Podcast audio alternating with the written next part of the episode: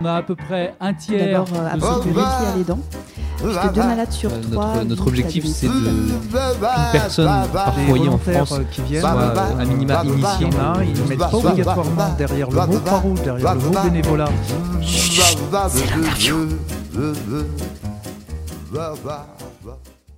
Je m'appelle Eric, je suis administrateur ad hoc à la Croix-Rouge depuis 7 ans.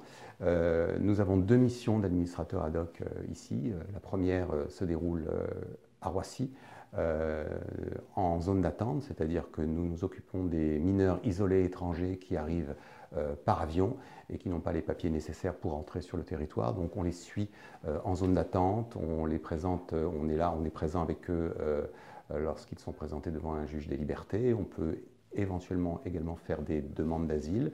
Et la deuxième mission, c'est la mission sur le territoire, c'est-à-dire que ce sont des mineurs isolés étrangers, toujours, euh, qui sont déjà en France et qui font une demande d'asile à la préfecture. Là, le temps est un peu plus long, se déroule euh, un peu plus lentement, puisque la, demande d'asile peut, durer plusieurs mois, euh, mais parfois avec des trous de 2-3 de, de, de trois mois. Donc en fait, on est là surtout pour aller avec eux à la préfecture renouveler leurs papiers, qu'ils obtiennent le temps d'avoir la réponse de l'asile. Et on est là surtout pour les aider à faire leurs récits euh, et les envoyer à l'OFPRA, envoyer ces récits à l'OFPRA, l'Office français pour les réfugiés et les apatrides, qui va ensuite euh, prendre une décision sur, euh, sur un éventuel statut de réfugié. Quand on fait une demande d'asile sur le territoire, c'est qu'on est en danger euh, en cas de retour dans son propre pays. Donc je suis là pour aider le mineur à euh, construire son récit. Je vais, je vais l'écouter.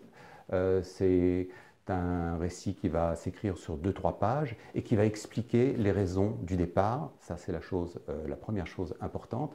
Et la deuxième chose importante, c'est euh, expliquer quels sont euh, les risques en cas de retour au pays. On a besoin d'administrateurs ad hoc à la Croix-Rouge parce qu'il y a beaucoup de, jeunes qui ont besoin d'être euh, protégés.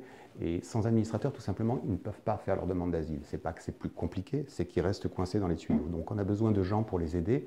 Euh, le juge ne peut pas travailler seul, l'avocat ne peut pas travailler seul, l'éducateur ne peut pas travailler seul. C'est un lien qu'on fait tous ensemble euh, pour le bien du mineur. Et en ça, c'est une mission qui est toujours passionnante et toujours surprenante surtout. Je me souviens d'un jeune, d'un jeune Afghan, il était très jeune, je pense qu'il avait, il avait 13 ans. La première fois que je l'ai vu, il était très très mal, il était très, très déprimé. Euh, il pleurait souvent, il me disait Ça fait deux mois que je suis là, il ne se passe rien. Moi, je savais que ça allait durer encore plus de temps. J'ai essayé de parler avec lui, il était vraiment assez renfermé.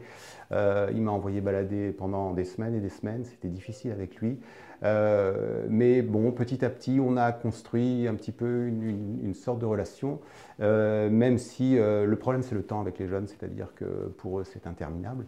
Euh, et puis un jour, il en a eu marre et il a tout envoyé péter au sens propre comme au sens figuré, c'est-à-dire qu'il a tout cassé de son foyer. Il est parti de son foyer et il a disparu. Voilà. Et j'ai perdu ce jeune euh, pendant des semaines et j'étais persuadé que je ne le retrouverais pas.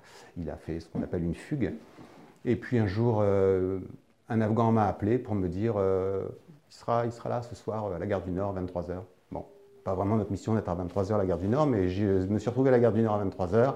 Il était là, il m'a vu, il est- quand il m'a vu, il a eu une espèce de sourire incroyable. C'est en fait c'est là que la relation a vraiment commencé.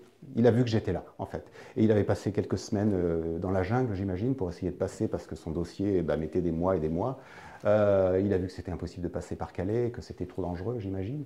Il est revenu.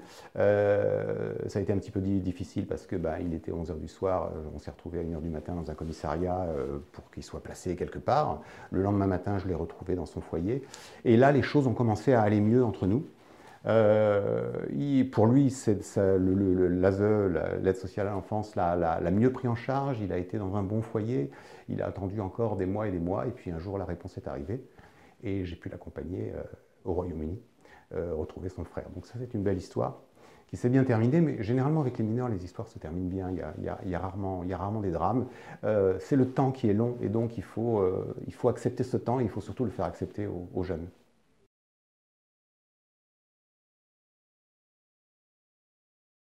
Ce podcast vous a été proposé par Good Morning Croix-Rouge, l'émission de la Croix-Rouge faite par la Croix-Rouge pour la Croix-Rouge.